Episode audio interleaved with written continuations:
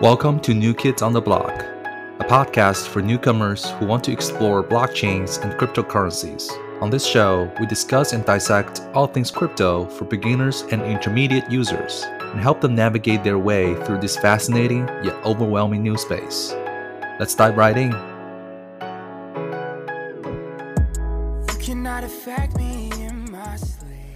New Kids on the Block is a podcast for educational purpose only.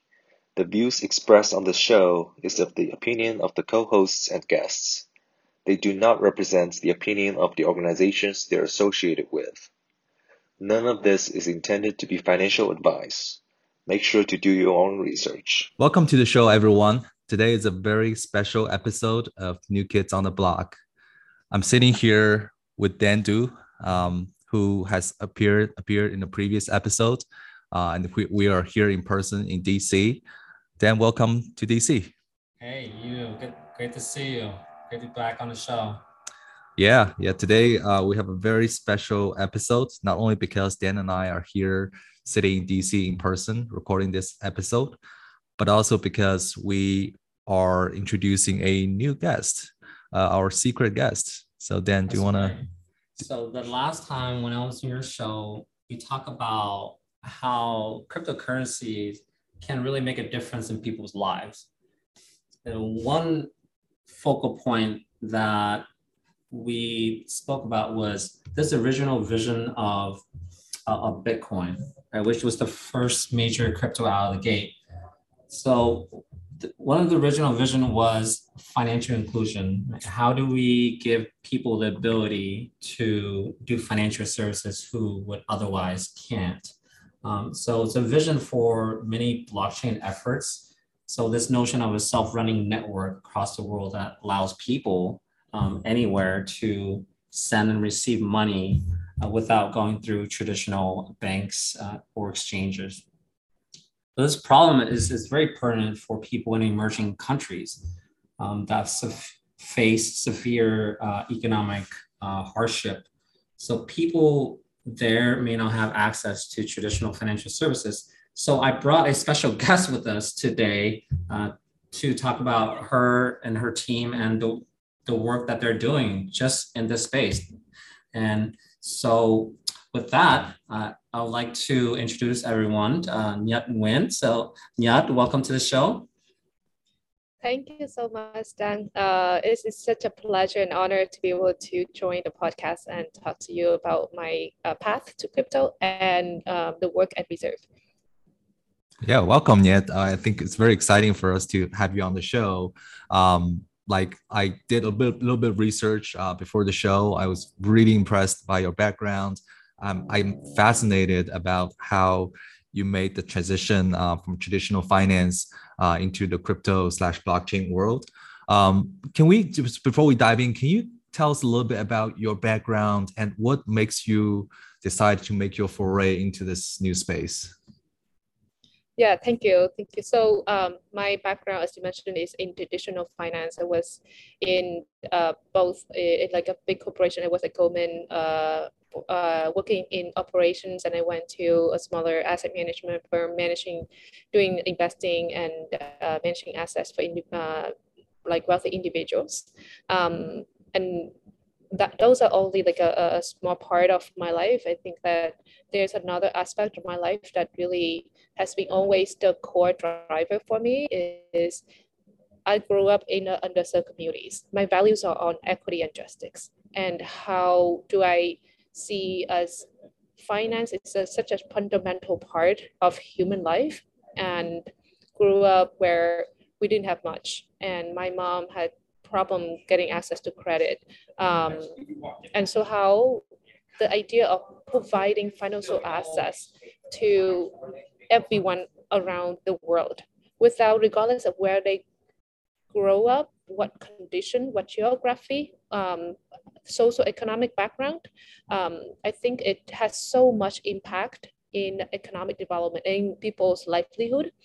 Um, so it has been always the under like underlining um, calling for me in terms of what I do, what drives me, and the work in the traditional finance market has helped me a lot in terms of understanding um, how things work.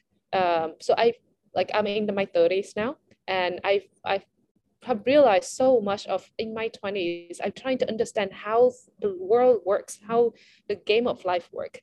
And I, I my background was in economics and math, and I learned I, I was fascinated by the economy. Like my passion is in economic development. Financial market is in, integral part of it and all thinking about how do we change life for the people in uh, underserved communities or like the whole focus of economic prosperity for everyone. Um, how do you do that? And uh, I used to think about top-down monetary policy, interest rate, inflation situation. Uh, in Vietnam, we haven't experienced as much inflation as other countries like Venezuela, Argentina, um, a number of uh, or Zimbabwe. Like just so many countries now, like the in the past and now experience hyperinflation. And when I talk to my friend who come from Argentina, and they talk uh, or like Venezuela, they the idea of having just the like the core basic human right of you all you have access to current uh, the currency that is stable. That the next day you can actually you make that money the next day you can save that in order to plan for future but there's no planning. Like the whole economy collapsed with, with hyperinflation. And so there's so so many aspects of finance like the core of it is stable currency. And then how do you from go from there to provide additional financial services and infrastructure that rebalance the way that the financial market works right now? Now from what i see is the financial market is mostly work for the people who have not the have not. And we need to really rebalance it right. to make sure that it works for everyone and not just like inside a country. In the us there's a lot of problem inequality around the country as well and there's like inside the country inequality and different countries inequality. How do we rebalance things? And how do we provide and create a new system?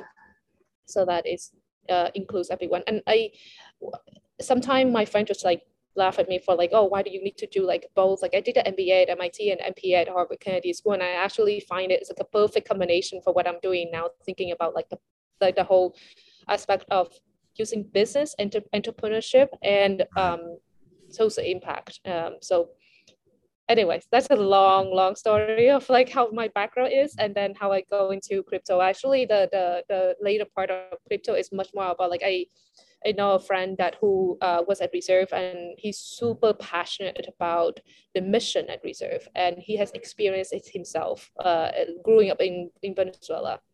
And so when I listened to his talk first time, like more than a year ago, I was fascinated. I just connected with him just because of the values that we connect. And then uh, over the, the, the, year, like he t- shared with me about the impact the, that uh, they have done with reserve using stable coins and how having people that who sell fruit on the street using stable coin as a way to save their livelihood. Um, and it's just incredible. It's, it touches my, heart. And then eventually I make the jump. So, and I learn a little more about it. So this leads us to reserve, right? When you mention reserve, um, that can be understood differently by by different people. And so we're not talking yes. about the federal reserve bank here. And we're not no, talking no. about a commercial bank uh, who building reserves and their uh, and, and their deposits. Um, so uh, so tell us a little bit about uh, reserve and uh, what they do and, and and how how you got started with the team. Yes. Um, so reserve uh, is a protocol that uh, focus on providing stable coins. And we have the uh, app that we, there are 500, like more than 500,000, almost 600,000 users on the app that using the app in order to save, to plan and organize their expenses um, with the stablecoin. So our stablecoin is RSV, and we have um, the token for the project is RSR. So the RSV is what people use on the app. Um, and the mission of uh, reserve is trying to, to provide that the core human right of access to stablecoin. And there's so many stablecoins out there. Um, but why why are we different? So the first is we really focus on the human aspect of it, the, the focus on the application, on the ease of use of it. Um, and so, and then second is on we provide the access to stablecoin in the countries who need the most. For example, not many projects actually go to Venezuela because of the economic condition, regulatory aspect, and um, so uh, the thing is, there's millions and millions of people in Venezuela who needed it. Like every day, they they they can't just carry a bag of a bag of like cash just to go to the store and buy a loaf of bread. That was what happened. Um, and so we go back to the idea of how to make it more an adoption. Um, and we have more than 15,000 merchants that accept uh, reserve.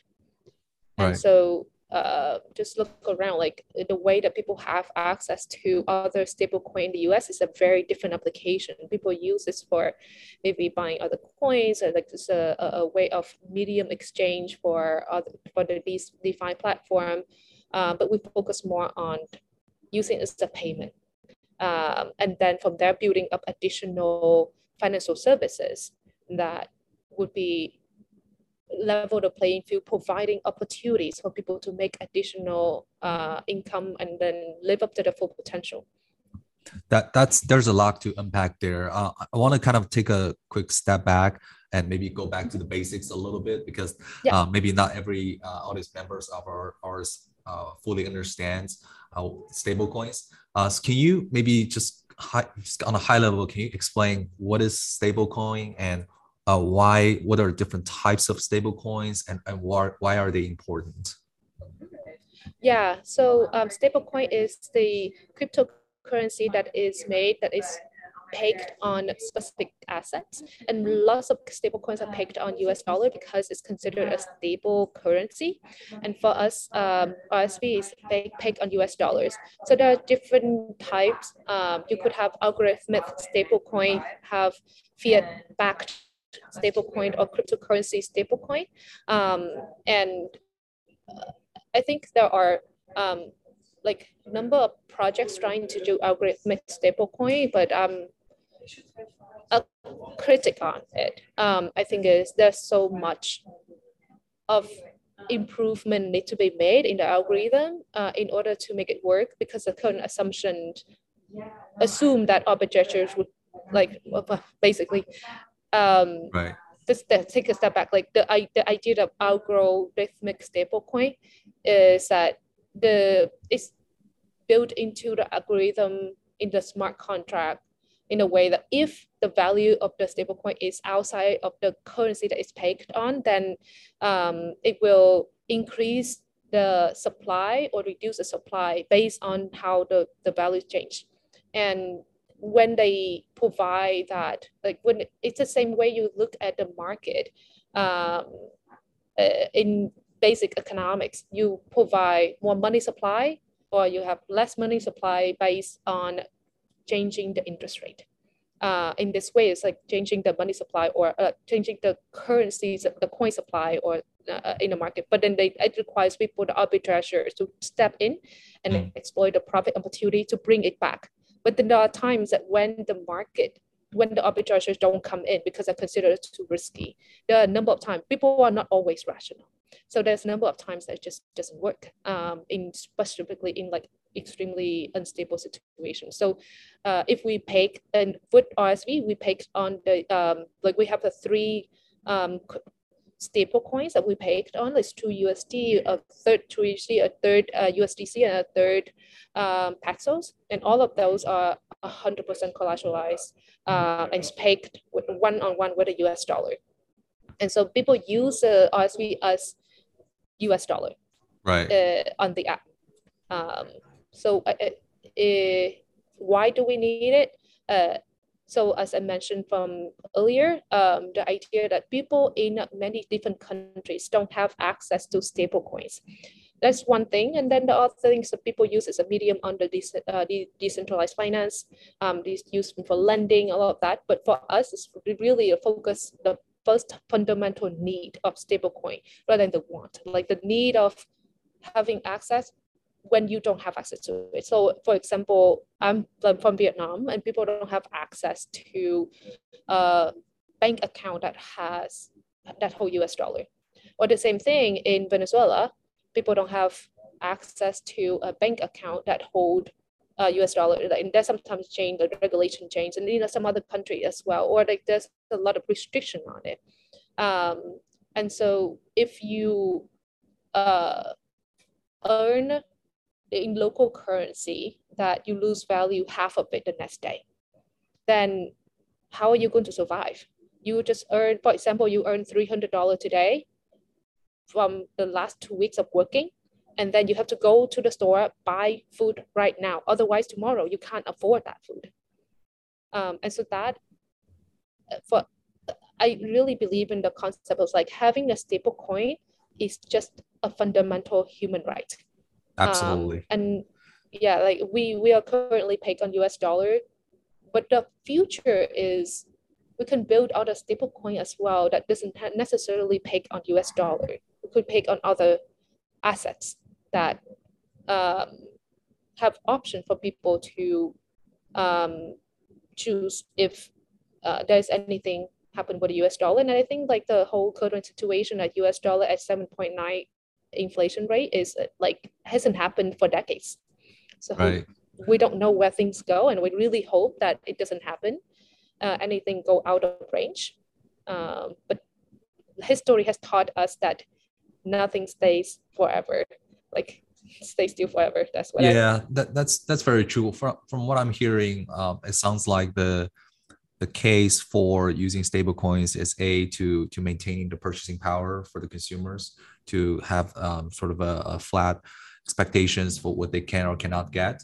Uh, and the reason the, the case against algo stablecoin if i'm understanding correctly is that there's this potential for for losing the peg uh, in certain cases and that might create some sort of fluctuations uh, which might defeat the purpose of stablecoins in the first place.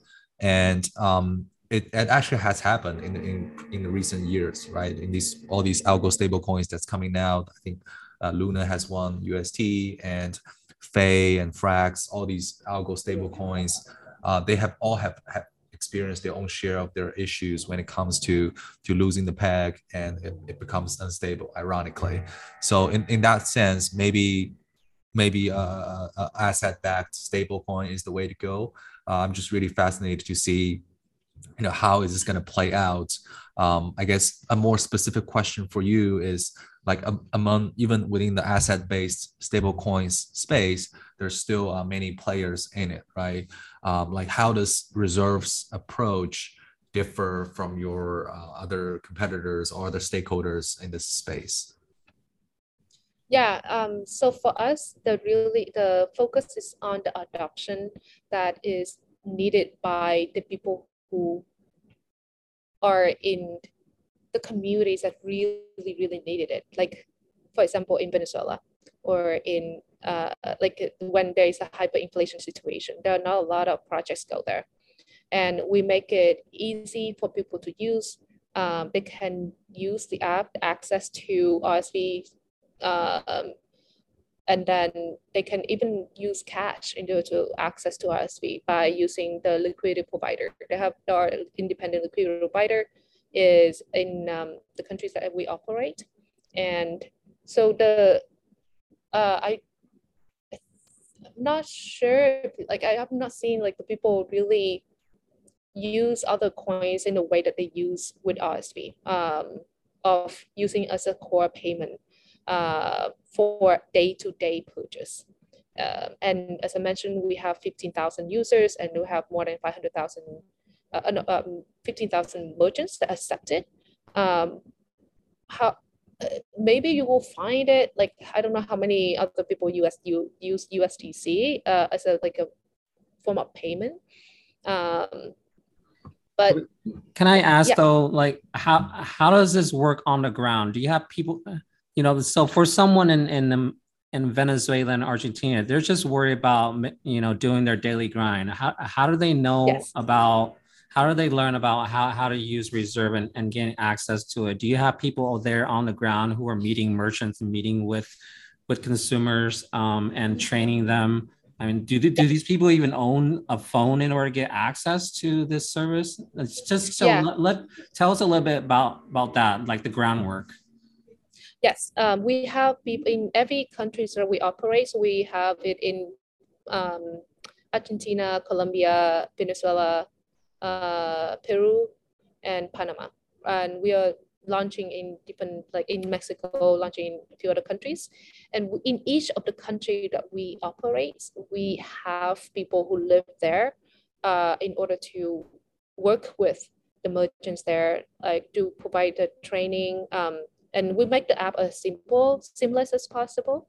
Um, and so the people that who sell arepas on the street that can actually use the app and say we can like and they have the QR code. So then people can go to the store and they scan the QR code and then they pay they make a payment at the store or make payment on like to the merchant on the street. Um, and the there, there are teams that who do that training, the team that help the merchants with the QR code and anything that they need. And we also create communities in different areas of uh, different countries so that the people can help each other. So it could be online community, could be offline community. We have uh, people who join WhatsApp groups, uh, Telegram groups, um, Twitter, and um, so also like basically most people, everyone who want to use RSV now actually have to have a phone um, because that's that's the basic. Um, that's like that's how uh, we offer it. This on the app. Um, it's um, and we are looking into ways that people can access to um, the the stable coin without uh, an app. Maybe could it be like a a, a card, but um, it's something that we'll continue working on in order to expand the access to it. Um, and there's more and more people have phone users nowadays, uh, but still not everyone has a phone.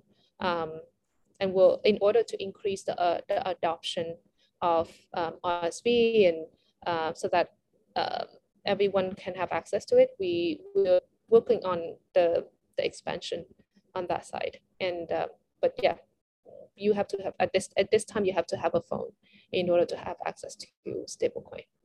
So for for a typical consumer, right? They they're, they're holding either a, a Venezuelan bolivar or Argentine peso. So they start from there, right? So they have some peso that they exchange for reserve and then they hold on to it and then use it uh, in transactions. Is that is that sort of the you know the the way that works?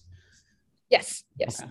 So they can um, they just go in the app and they say I want to put deposit certain amount of money, and uh, so just imagine if you earn like six hundred dollars or uh, I don't know how what is it just an example like six hundred dollars uh, after a month of working.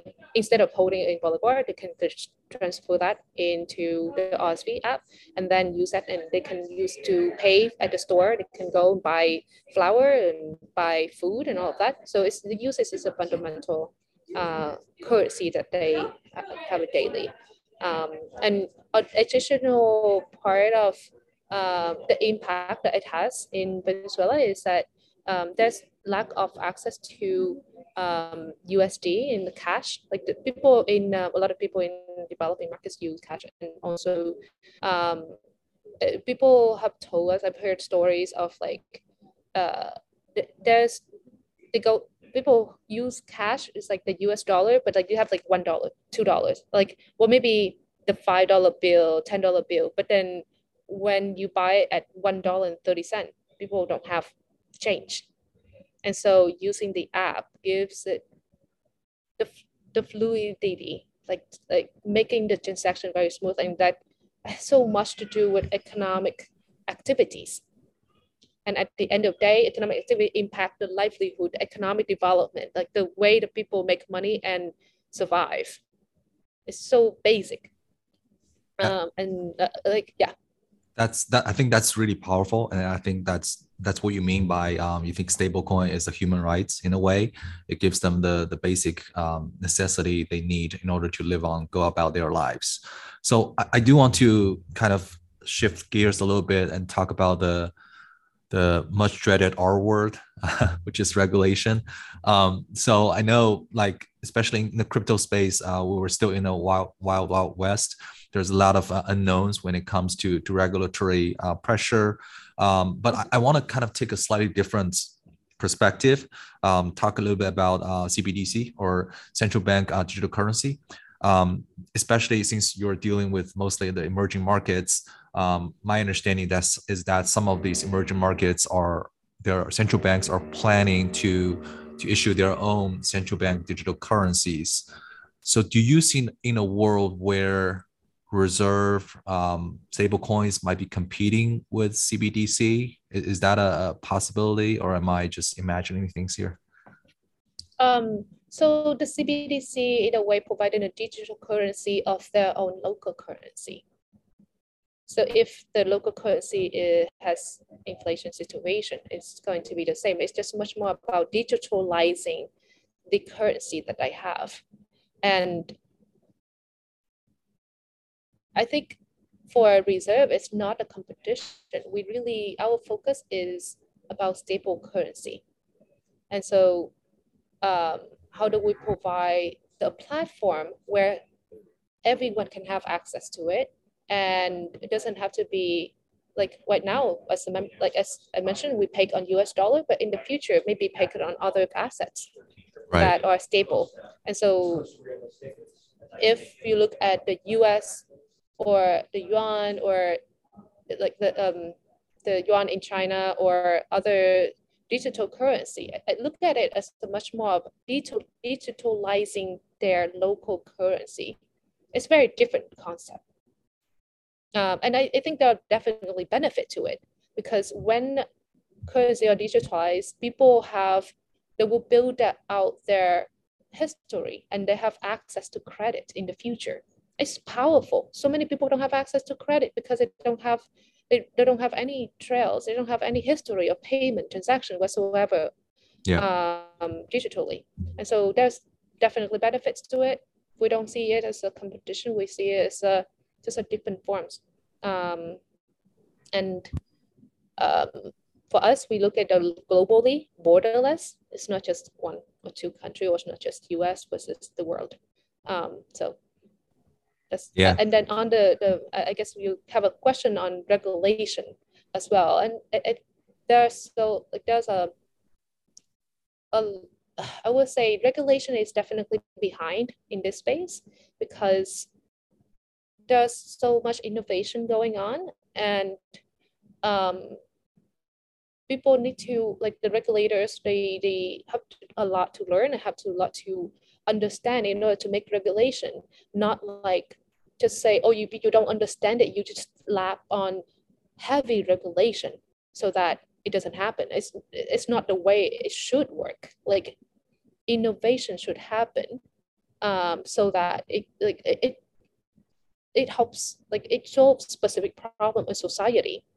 Um, at the same time, there are a lot of people who use the lose like I always like the lack of re- regulation in order to scam other people rug pull projects things like that. And it's painful for me to see things like that happen. And i think that the, the regulation needs to step up in some way in order to understand and work directly closely with the people who are in crypto um, like a crypto expert or uh, who are in the industry so that they can come up with something that actually works for the industry rather than just be too stringent or be uh, or or not having anything. And and it also depends on what countries that you operate in.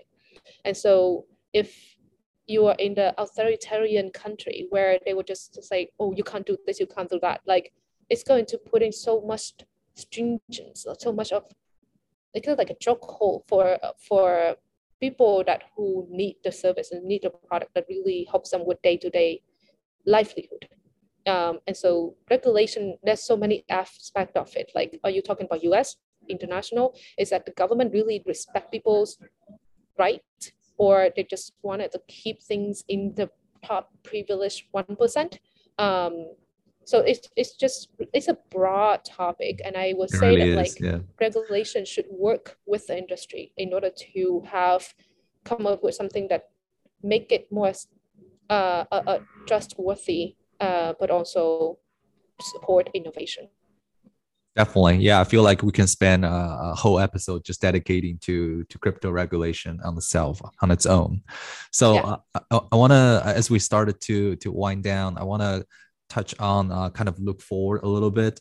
Uh, I know obviously Reserve is is a very exciting project you're working on. I'm just curious if there's any other projects you're either working on or interest to interest in getting into. Uh, any uh, exciting outlook for the for this space for us?